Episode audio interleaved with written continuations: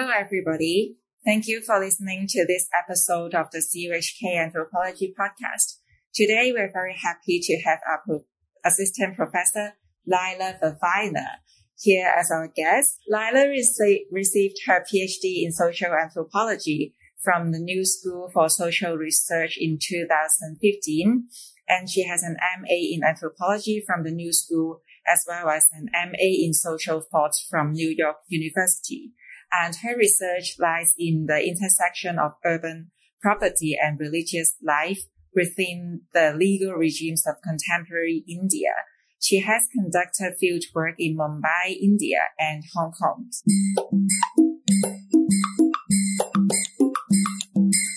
Thank you for um, for speaking with us, Leilah. So um, to start with, I think um, shall we talk a little bit about your research focus of the Parsi community? Because I think um, some people would know that a lot of um, a lot of our very iconic landmarks or public mm-hmm. facilities are actually developed by the Parsi community in Hong Kong and perhaps in, in, in Mumbai or in India as well. So, but then there are still a lot of mystery around this community and, and around this religion. So maybe to start with, can you share with us um, what interests you in the first place about this topic and like who are these people and what is this community like? Yeah, absolutely.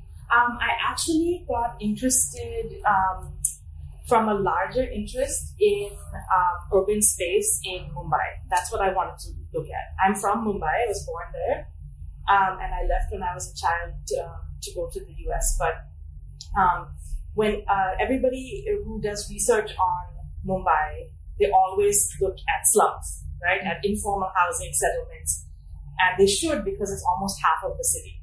Okay, so almost half of Mumbai residents live in informal housing. Um, and I felt like that was very interesting. And as I read more and more about it, what struck me was the contrast between um, that housing, private housing, and then the amount of space that religious groups owned, all communally, all together. Um, I'm also a Parsi, and so from my own background, I knew that Parsis own a huge amount of land in Mumbai. But again, they own this as a group. Mm. So it's not, there are private landowners, but, um, so I was really interested or I thought, wouldn't it be incredible because I have this access to my community, which is a very small community, um, to understand what kind of effects it has on the general urban space of the city because of all this religious space. Mm. And so I went into my project studying that. Um, and then um, I got really interested in the legal mechanism that they were using to own all this communal space together. It's not actually easy to own things in, with other people, mm. right? Uh, most, um, you know, flats are owned by family uh, people, but you have to give people's names. So how does it work that a whole religious group can own something, right? So I got really interested in the trust, which is the legal mechanism to do that. And then um, in the Parsis case in Mumbai, a lot of Parsis started migrating to Mumbai from the shores of Gujarat, which is the state just north of, of Maharashtra. Um, because they had good colonial ties with the British colonial government.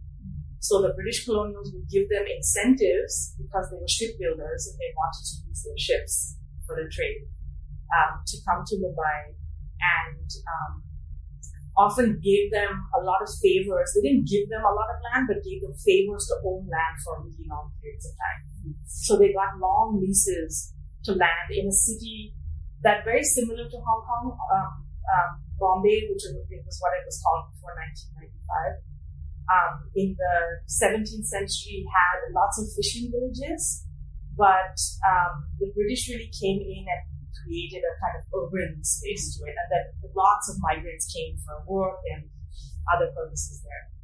So that's very similar to Hong Kong too, right? Before the British, there were definitely, it's not like the British discovered this place. There were people living here before, and, but with, um, the colonial power came, you know, a kind of development of a, in a different way.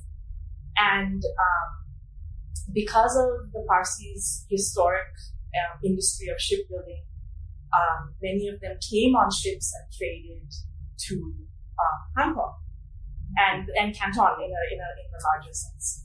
So in a sense, there's like always been this long term connection between the two cities, and um, so uh, one one reason that the Parsis also um, bought so much real estate in colonial Bombay was that they made a lot of money in the trade from China. Mm. So a lot of, I mean, like big money, right? Like really, really wealthy, um, wealthy traders would, you know, make these lavish mansions and all these things. And, you know, some of them had family members and all of that, that wealth went down to their family. And some of them decided that they would endow some of their property for the whole community to, because they have this experience of being a, a very small minority in a very big place, right? So to build sacred spaces like temples and funerary grounds, they built schools, they, and then they started building a lot of housing. Mm-hmm. And once these wealthy people started doing that, they um, endowed these spaces with trusts, and those spaces, because of the because they're considered charity, could remain forever. Mm. And that's how they really marked their, um, you know, the small enclaves of Parsi life in Mumbai.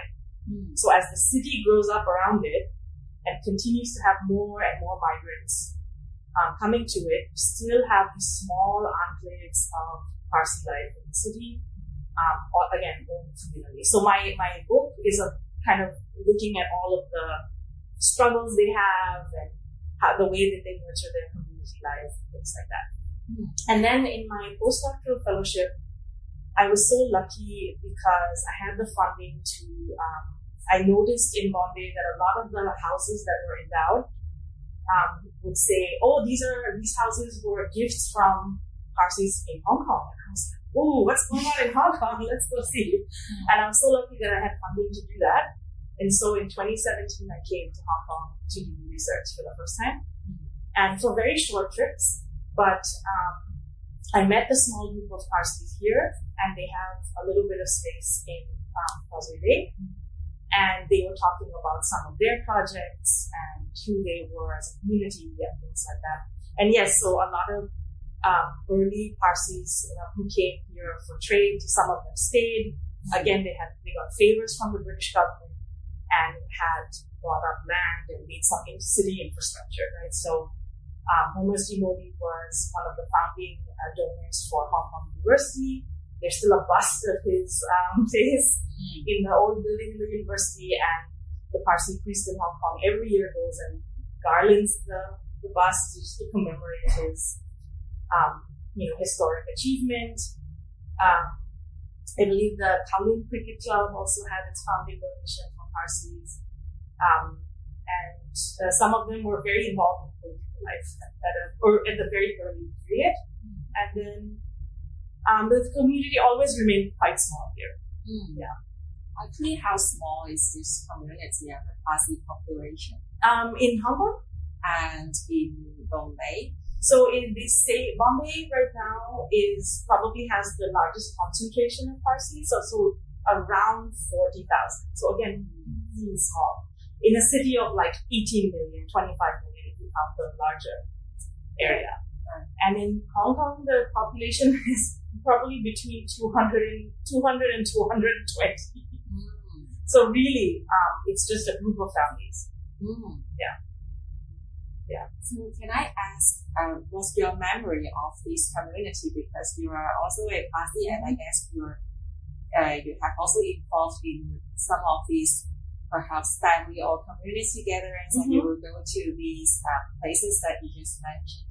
So yeah, I'm curious, what's your personal memory about of these community in in Hong Kong? Uh, or in, in, in both places. Um, Parsis, I think, are they are very small and sort of um, uh, I don't know how you would say it, but um, a, a, community that likes to stick together for some things. Very food loving community. Um, so there are lots of feasts. A lot of our rituals are surrounded with food and eating big feasts. um, which is why I love coming to Hong Kong because I think Hong Kongers also like to celebrate like that. And um, and um, but they're also at least in India, and this is where Hong Kong is very different. The Hong Kong community, at least in India, the community is very divided about issues like intermarriage, conversion, um, and you know the proper way to do rituals, for example. So I was really surprised and then also a little sad that in my field work, a lot of times I was going to court cases and the court cases were amongst family members, right? Or amongst families that were suing the trust or the trust trying to evict people. So again, in this relatively small community, you had a lot of conflict. Mm-hmm. Yeah. So that was a big surprise for me. Mm-hmm. But yeah. But in terms of my welcome as a as a you know anthropologist and a graduate student worker, they were very welcoming and open. Mm. Um, and um, I always tell students that you'd be surprised. Students always fear that people won't want to talk to them. People love to talk about their lives and their problems. so I think if you develop, you know, trust um, between people, uh, you can learn a lot from them. Yeah, And I think in um, anthropology, in the past, people like to say um, anthropology is the studies of others, right? They, they like to mm-hmm. go to kind of a strange place and meet strangers who are very different from themselves. Yeah. Um, so how do you feel about studying your own group? Mm. Uh, is it easier because you don't have the language or you don't, you, you already have some connections and things like that? Yeah, that's a great question. I think I felt always like an insider sometimes and an outsider other times. So I think in terms of access, I had an easy access, right? Because um, people maybe didn't know me, but they maybe knew members of my extended family. Like some of the the trustees I talked to, they're like, "Oh, I remember your grandfather," you know. So there was that familiarity. But um, it then becomes very complicated because it becomes very personal to you. Or they, you know, they'll be like, I remember your grandfather, not in a nice way, right? Or I'm just giving an example. Um, um, so it becomes very complicated. And then sometimes I was really seen as an outsider because I didn't share the same problems with them. Meaning, the, one of the biggest problems, that I know Hong Kongers can sort of um, relate to this, is housing, right? Getting, living in a nice enough house for, for parents thinking, you know, when my child gets married, where will they live? Um, the house is so small. Parents thinking, oh my gosh, can we really have more children? We have no space for them. And so these issues were really big, and I didn't share those because I was coming from abroad, mm. to be honest, right? Uh, so it became like in certain circumstances helpful, in certain circumstances I was seen like, oh, you know, you're not like us at all. Um, um, so it, I, you know, it became very interesting to think through that. Like I, I can be considered, you know, what used to be called a native anthropologist. I didn't feel that way all the time, um, but I did have very special access. Mm-hmm. So, um, you talked about how properties are owned um, as a religious group, right? For me, it sounds quite ideal. like nothing is um, owned by a person but then um, like everything is shared. Um, but then you also mentioned how frequently you need to go to court case. So can you share more about this um, mechanism that mm-hmm. you just mentioned, and what are the struggles in it? Right. So that's um, that became really the the issue because yes, everything is shared, right? And then you can imagine the problems when people think they're not getting their share. So that's one problem um, that that happened, um, especially in terms of housing, because the stakes of the house, right, have this nice one bedroom or two bedroom flat in Bombay, which is oh, which on the market price would be uh, priceless, like really expensive. Um, is now given to charity. So again, these properties are uh, housing, what they call housing colonies that are owned are and no, owned by the community but run by a trust. So it's you know an office basically. Mm. And then what becomes um, what the conflict starts with when the trust, um, who the trust thinks is worthy of the charity.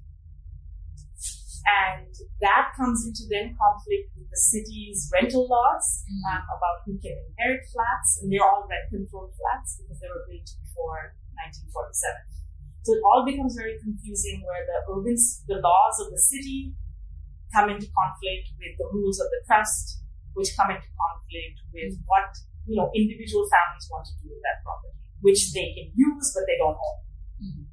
Um, and so there were lots of um, disputes about, about those kinds of things. I'm also curious about like the relationship between the trust, uh, like the three parties, the individual families, the trust, and the city. So the trust member should be um, like, is it elected or how how does the trust form? Yeah, that's a great question. So usually in uh, trust, um, and they're all different kinds of trusts. I only worked on public charitable ones. Mm. The donor would write into the trustee, I'm giving this, this mansion, this housing colony, whatever, to the community, and it will be run by trustees, and they'll tell tell the you know in the document how they want the trustees. Usually these were nominated, um, and, and sometimes even members of the donor's family. So they will say, I want only my descendants to be trustees. Or they could say, I want my descendants, and then they can nominate whoever else. So lots of trustees tend to be accountants and lawyers because of all these problems, right? They need people to manage all the space. Um, then um, one of the biggest trusts that I worked on, which is also one of the biggest landowners in Mumbai, is called the Bombay Parsi Panchayat. Panchayat means a council. Okay? So, and all their BPP, that's what I call them all the time in my book instead of writing it all out. the BPP um, had, was had nominated trustees for centuries, for centuries. And then in 2008, a lot of people in the community felt they had too much power and they didn't have enough say in what the trust was doing. So they went to court again and then um, fought in a court battle to make an open election to any Parsi in Bombay to uh, nom- to you know vote for the trustees they wanted. And I met and interviewed and spent time with many people who actually pushed for this, for this universal adult franchise, right? So that every adult Parsi could vote for uh, trustees. And they really had the best intentions, right? A kind of um, a fight for representation, and um, you know they wanted some accountability from the trustees to the people and things like that. But what ended up happening was that a lot of money started to get involved in the election campaigns, and then of course, it, like an election, becomes a kind of popularity contest. And so I did do a lot of field work. I went to I think like 35 election um, campaign events. And you know, the, the, the nominee, nominees are making the speeches over and over again, the same speeches. And then the people in the audience are asking questions. And that actually increased a bit of the division because some people said, we only want Orthodox religious people to be trustees. They are literally entrusted with our sacred space. And other people said, no, we need more reform-minded people who are going to go with the times to be trustees. And so all these elections then became really heated and I even saw violence in one of them, like fist fighting and it was just wild, honestly. Um, so, and again, the elections are only for this one trust. Most smaller trusts have nominated trustees, which might be a better idea Mm. now that we see the effects. Yeah.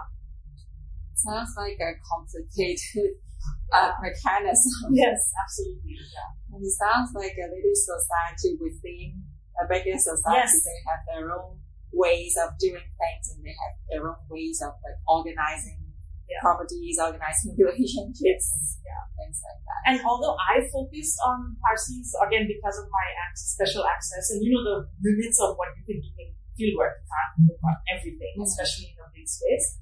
But other communities have very parallel problems and issues, but in their own, in their own ways. Hmm. Um, so I think that was one of the challenges in doing fieldwork and writing the book was how to weave together all these complicated things so that it makes sense and also makes sense to people who want to know something about Parsis, but also want to know about how humans live and argue and survive in different places. Right? Mm. So, yeah. So, um, can we share more on like the difference between the case of Hong Kong and the case of Mumbai? Yeah, sure. Um, I think so. Hong Kong, at least it seems to me, and I haven't done the breadth of research that I have here as I did in Mumbai, but um, it seems to me that the community is small here, very close knit. There's some fourth generation families, so families who Parsi families that are originally from India or Pakistan and have lived here for four generations. Um, and then there are lots of people, um, lots of Parsis in the community who come um, for, you know, their job is posting them here, and then they come to the events, and then they go wherever they go. And then there are people like me who like migrate to Hong Kong. Um, so um, in general, it's and also the mechanism of their um, property and things like that is a little bit different because Hong Kong is a religious corporation and has different rules than the trusts in. Mumbai have. And it's also just a different sort of economic landscape here, different rules for charities here, mm. and things like that. So the I asked, you know, very, you know, thinking through my own research, I was asking some of the same questions to the trustees here. And they were like, no, no, we don't have that issue. So I said, oh, would you ever build a housing colony for Parsis? And they were like, no, why would we do that? you know, I didn't, the, the, the issues are totally different. So, mm-hmm. um, and the trustees stressed to me that what was very important to them was that, of course, there are disagreements in the community, but they really wanted harmony, and they kept saying that word over and over. Harmony in Yeah. Mm. So. So there's also a lot of changes over time and over space. Yeah. Like, like you said, there is like a change in the vision and mm-hmm. um, what people want out of the system and out of this community. And they kind of want to reform it. Mm-hmm. Reform it. Yeah. Some people and some, some people, people, are saying everything, this is in India, everything mm. now is terrible. We should go back to the way we used to. Mm. Right? We need people to be more religious, marry only within the community, um, all sorts of, you know, other, other things like that. Mm. Yeah. yeah, and I think, um, it's very interesting to witness and also to analyze these, like how, how, how all the changes happen. Mm-hmm. So it, it seems to me it has been it this system has been there for centuries and for many years, but then it's not a like fixed thing. It always changes over time, and people are always negotiating within these different contexts and different um, different elements of playing are coming into play, right? Yeah. So um, so how do you how would you describe or how would you say is the changes and what you witnessed or what you what you saw over your research? What are mm-hmm. some of the forces that that is in play in these um, that leads to these changes and what are the changes? That's a great question. I think um, so much of it was, you know, sometimes when you're doing research on a small community, in, in my case, uh, you get kind of like narrowed down into like what's going on and you know even Parsis joke that a lot of their problems are a storm in a teacup right? Like really intense but it's actually like a small thing. Um, and so um, it was even you know my book reviewers and people who read some of my books say like no zoom out a little bit. See how it's actually um, they're affected and they affect city life and things like that um, so there's a lot of changes when the city changes. For example, when rental laws changed in the 1940s, that had a huge impact on what was going on. And also, a lot of things changed in 1990 when India liberalized its economy. Then the real estate value, which was already pretty high because it's a, a city on a peninsula, right? So you can't just like keep expanding the city but the real estate value went skyrocketing. So there were people who lived in charity flats. They were paying about, I'm trying to think of the equivalent of, say, a hundred Hong Kong dollars for a two bedroom flat. Mm. Okay, in a city with real estate value like Hong Kong. Mm. Right? And other people are like, how is this fair? Right? How is this, you know, this fair? How does this one community have so much privilege and others don't? Mm. And things like that. So there's a lot of um, fighting, or not fighting, but a lot of issues that come up like that. And then within the community, um, there are growing sort of agitation over issues of gender equality within the community Mm. as well. So, and then of course, you know, once those get taken to the courts, it becomes an issue not just for Parsi women, but also for Indian women in general, right? Because once court cases are decided, Mm. they become precedents for everybody. Mm. So um, these are some of the sort of intersections Mhm. between a small minority and what goes on within it, but also the larger society. Mm. Can we know more detail about the like women um, power? Can I So yeah, um, it's again the history of it is a little complicated, but there was a court case settled in 1908 um, that was actually about a dispute about trusts. But what ended up being written into part of the, it's not part of the judgment, but part of a legal opinion that the judge added on to it that said that it is the Parsi custom that men can marry out of the community and have their children, not their wives, but their children counted as Parsi, and women who do so cannot. Mm. So that custom has sort of been um, continued on and accepted by a lot of the trusts.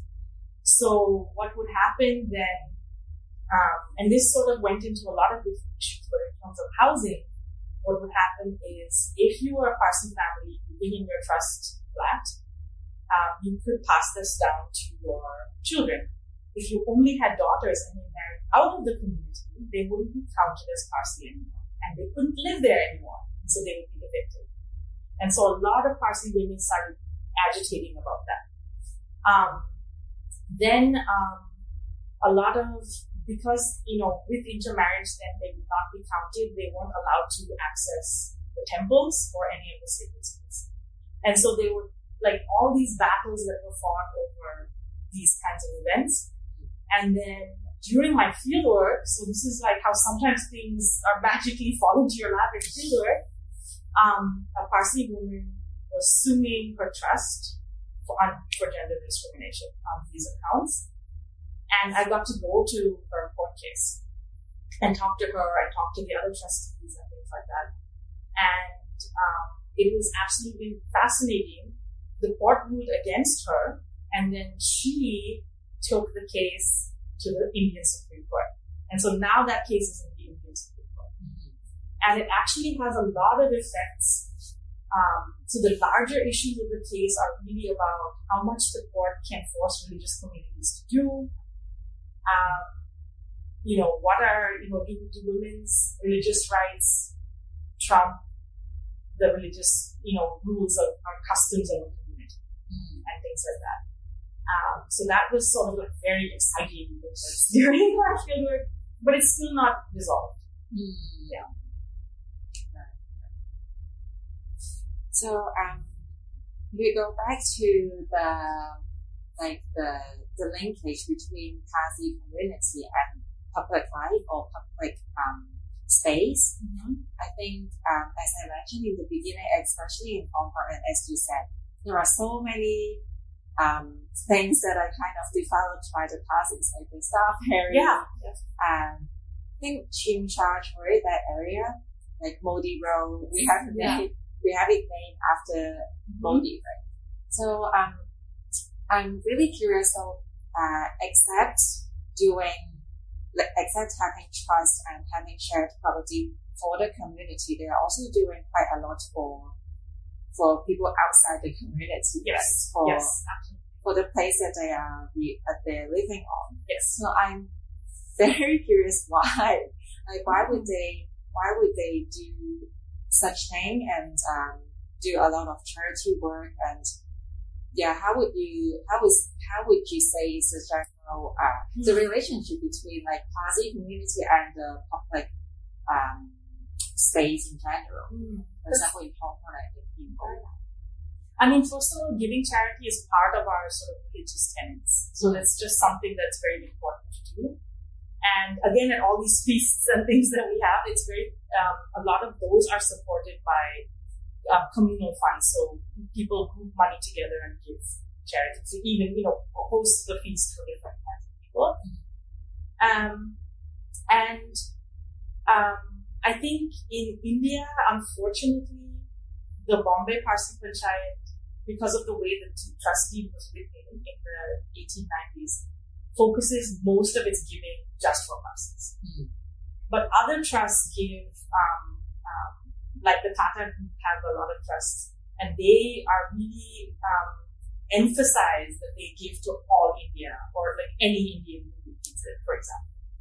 Um, so it's a really a difference in in you know what the donor's wish was at the time of making those um, those charitable things the Hong Kong Hong Kong Trust really has said always that they've always given to local charities as well as send money to India for other parts of things. Or now they um, give charity also to support uh, Zoroastrian temple building in other parts of the diaspora.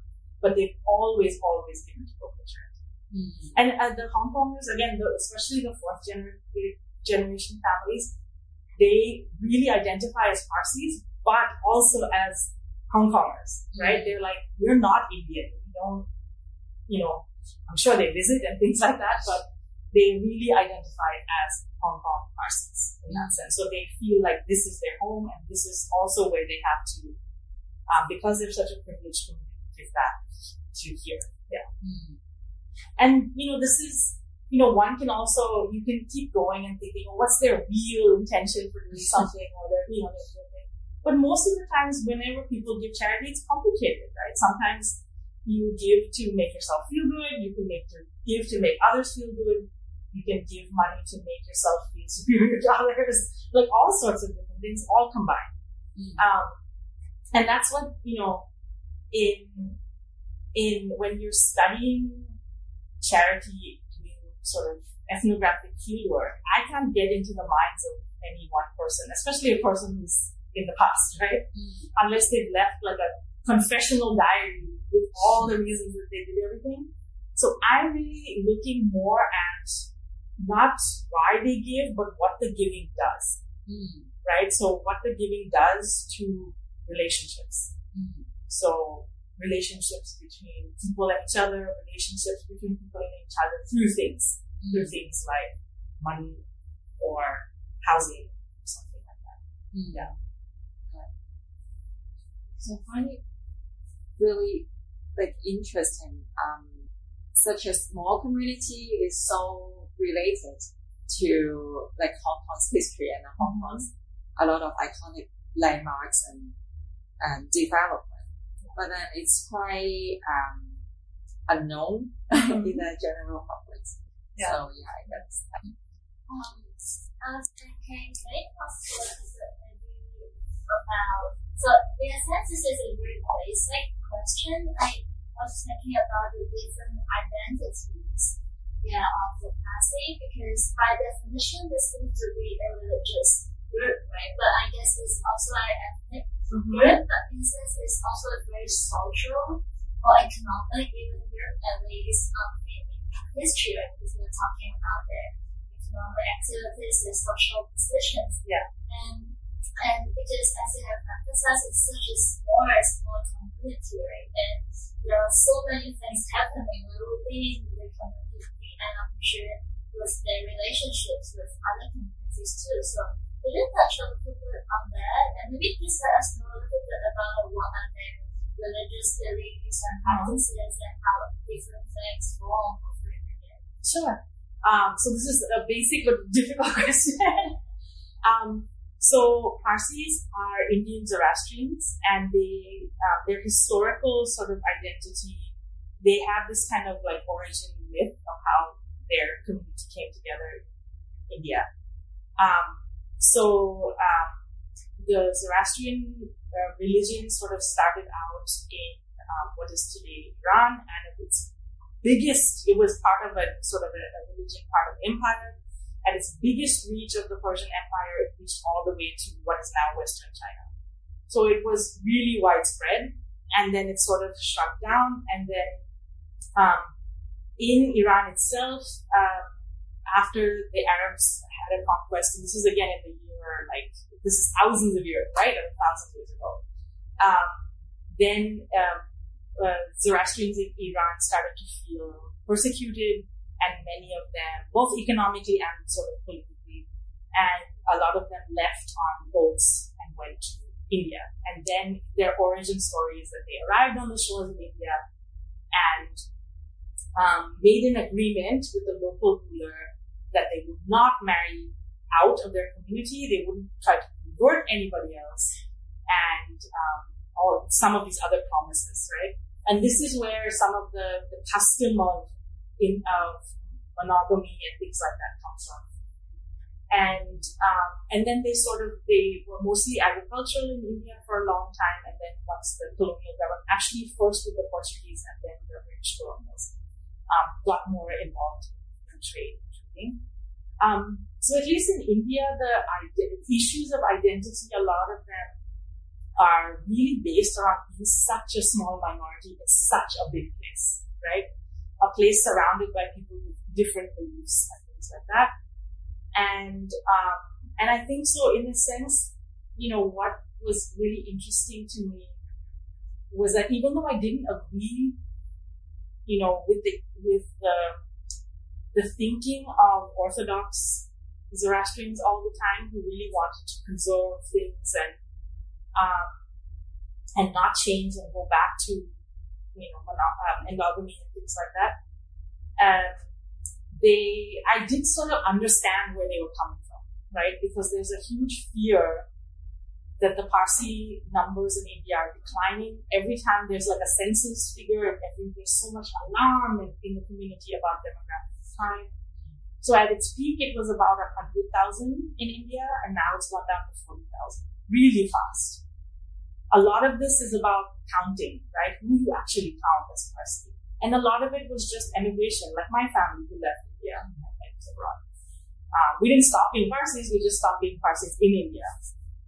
Um, so um, I really started to sort of understand their view and their feeling of a huge sense of loss of the community and what the values of the community and um, you know a lot of them say you know when we live together in these enclaves in these housing colonies that's how we keep our our traditions alive when we spread out and intermarry or marry other people we lose all our traditions and this is what they're saying. Um, and then the more reform minded or liberal Parsis would say, if we don't adapt, we will die out, right? We have to adapt to the changing times. And, um, you know, if they say if currently one in three Parsi women Is marrying out of the community, why don't we just accept them? And then our numbers will grow. It will be different, but it will grow, right?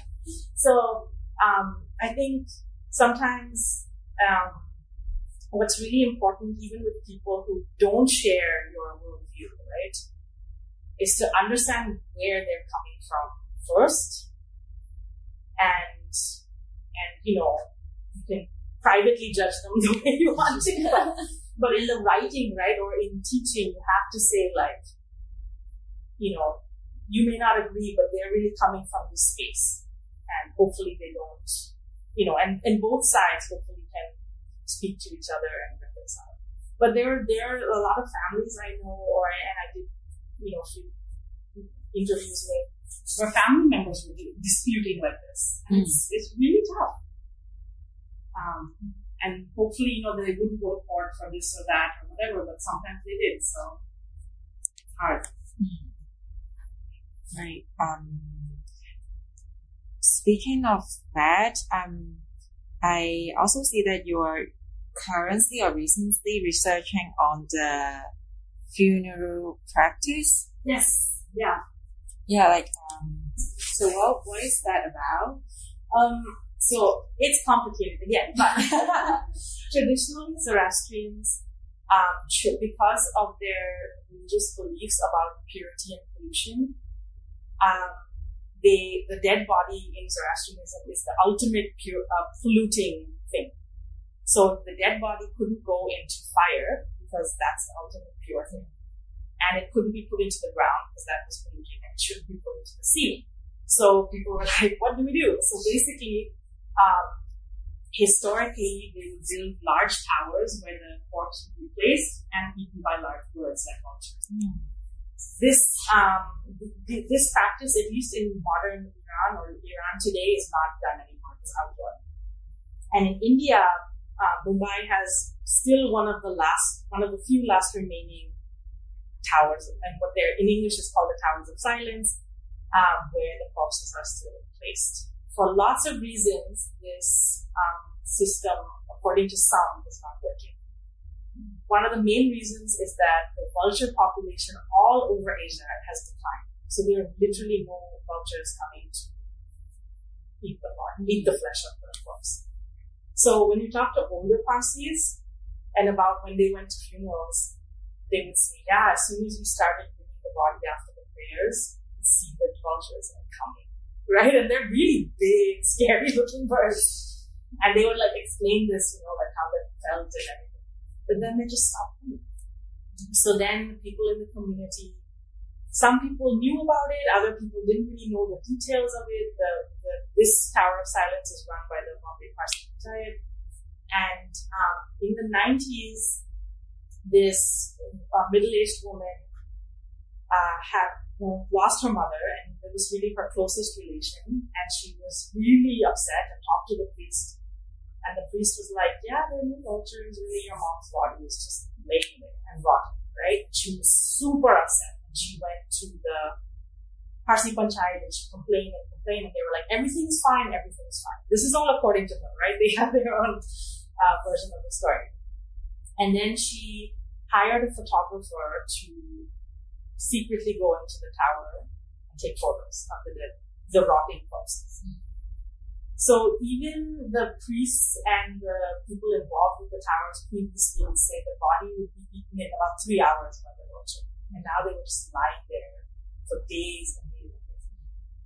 Again, she took the photos, went to the trust and said, look, this is the, and they were like, don't worry about it. What do you expect to find there, right? It's not going to be a pretty sight anyway. And she just got so frustrated that she leaked the photos to the press. And then there was a huge uproar in the community about that. And then slowly there were groups in the community who said, why don't we move towards electric cremation?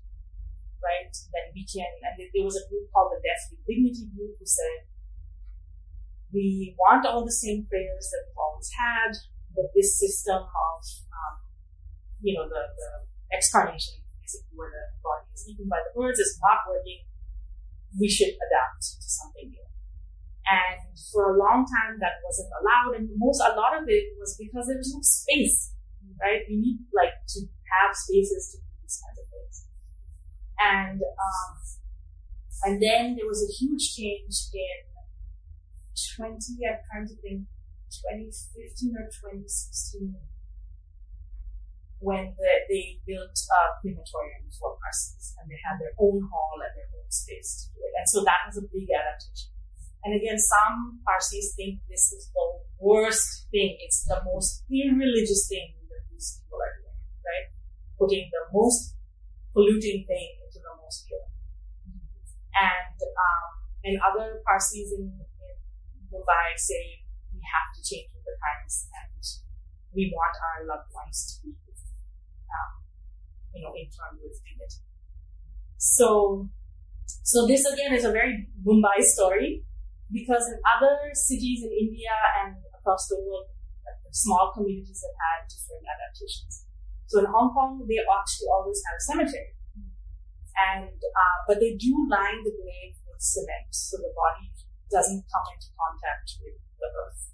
Mm-hmm. And they still do this. And so there's a beautiful cemetery in Happy Valley small, but it's really, really beautiful. And they keep, that is the practice done in Hong Kong.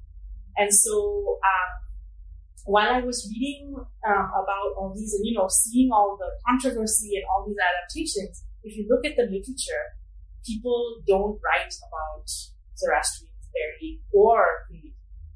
And so I said, I really felt that this was not just like, oh, I want to fill the gap, but I think one of the reasons that people aren't writing about them is that a lot of the literature on the Zoroastrian religion is written as if there are not living Zoroastrians today.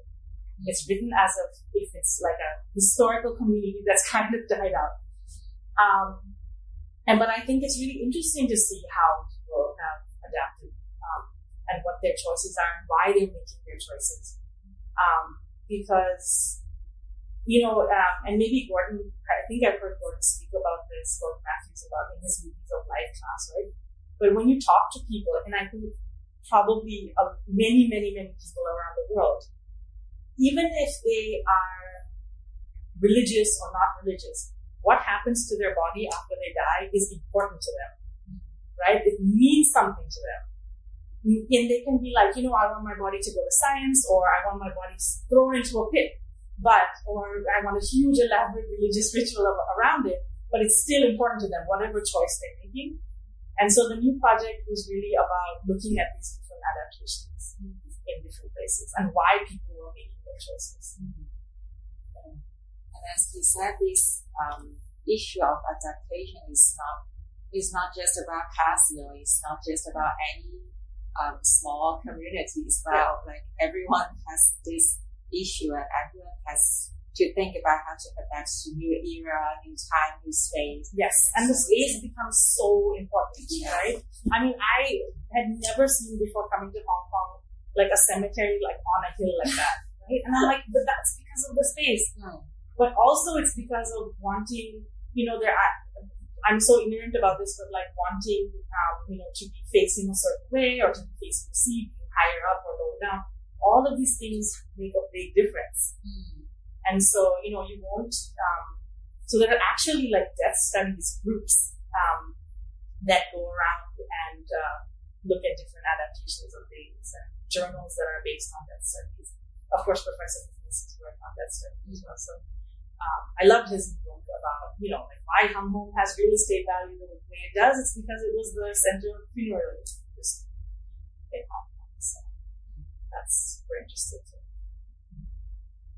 after studying anthropology and after doing the research, how how do you look at your own community or your own your own identity mm. um, or this topic differently? That's good. Um, I think I, for me personally, doing my research in Mumbai was really in you know enriching because I got to spend a lot of time with my family and um, and you know for good and bad sometimes it's difficult. And um, and and learn about and also just learn about how differently different people think about things. And it's shocking sometimes you're saying say we're the same religion we're the same social class you know relative to one another. But you think about the world so differently than I do and I think that was really interesting. And also for me, it was um, interesting to, because I think I'm a pretty progressive left leaning person, but um, to listen to very, very conservative people and not agree, but understand where they were coming from. And I think for me, that was, that was really big and a big lesson about, um, you know, you know, when you teach classes on religion, to, um, to sort of say like, why, you know, we have to understand why their world makes sense to them, right? So can we take ourselves out of our own assumptions and think through how they are living? Mm. Yeah. And then coming to Hong Kong, um, is to me was so strangely familiar, even though I've never been here before. Obviously, I don't speak Cantonese, but um, like there's the same kind of bird song in Hong Kong as in Mumbai. Um, there's um, you know, the heat is the same, like the big urbanness is the same. Hong Kong is much more sort of fancy and developed than Mumbai. It is, absolutely. But there is like some uh, familiarity to me here that I really, I really like. Yeah. Also, um, perhaps one last question mm-hmm. is that those basic one is like actually, how come you come to study anthropology? Oh. how do you start your journey in anthropology? Um, that's a good question. So I went to college as an anthro major. I took one class and I didn't like it. I really didn't like it. The class was really big. It had like 350 people in this lecture. the professor was just talking in the front. I love my my TA. She was amazing, and I actually just sent her an email recently. I was like, "I'm sure you don't remember me, but you changed my life." and um, and then I actually got frustrated. All it was also logistics about the way that the major was that I really wanted to study abroad in my undergraduate, and the anthro major, ironically, made it quite difficult to do that. They had a lot of required classes, and then I was like, oh, they won't let me do what I want to do. So I joined a program instead where you kind of like make your own thing with some constraints. And so I studied uh, political economy instead. And so I could take classes in anthropology, history, econ- uh, economics, and political science, and then make my own major. And so that's how I switched out. And um, and then in my first master's, I thought I want to I wanted to do the master's to decide what I wanted to my PhD because I was pretty sure I wanted to do a PhD, and I couldn't decide between history and anthropology. And then I took like a really hardcore history class where they made me do archival research and I was so bored. Not with the class. The class was fascinating, but I don't have the stamina for archival research. If you see a historian in the archive, like a real historian, they're like excited and they're like, look what I found on this one page in this dusty book. And I'm like, where are the people I want to talk to somebody? and I really, it was, it was a great experience for me. I learned so much, but I also learned that I have limits to what I'm good at and what I want to do. And, um, and then I started applying for anthropology. And sometimes I really felt in the beginning um, of studying anthropology in graduate school, like all these people were talking about all these references that they knew because they all had an undergrad in anthropology. And I was like, oh, I don't know, I don't know that, I don't know this, I don't know that. And then I learned slowly, but I had to do a lot of learning on my own. Mm. Yeah. But I think why I chose anthropology besides the, the, you know, disinterest in doing archival work was the art, the ethnographies and the lectures I went to, the ethnographies I read, they were asking questions about the world that I wanted to know about. Mm. Right? Like questions about how things are working. And so that's why it was really like I felt like it was it was better suited for me. Mm. Yeah. And now I'm a big fan. so, okay. So uh, thank you so much for your time. I think it's a very good wrap up of how you come to be an anthropologist and your journey and you're also like um, finding your own uh, answers to your big questions and, and which is a very universal um, issue. It's not just um, tied to a specific group and it's gonna be like very insightful for all for all of us. Thank so you. Thank you, thank for, you your for your great questions. Yeah, it really made me think about connections between things. Thank you. Thanks. Thank you for listening to the episode. I hope you enjoy it and get to understand more about Parsi community in Hong Kong and abroad. In the next episode, we will have a postgraduate student to talk about gender and anthropology. Stay tuned.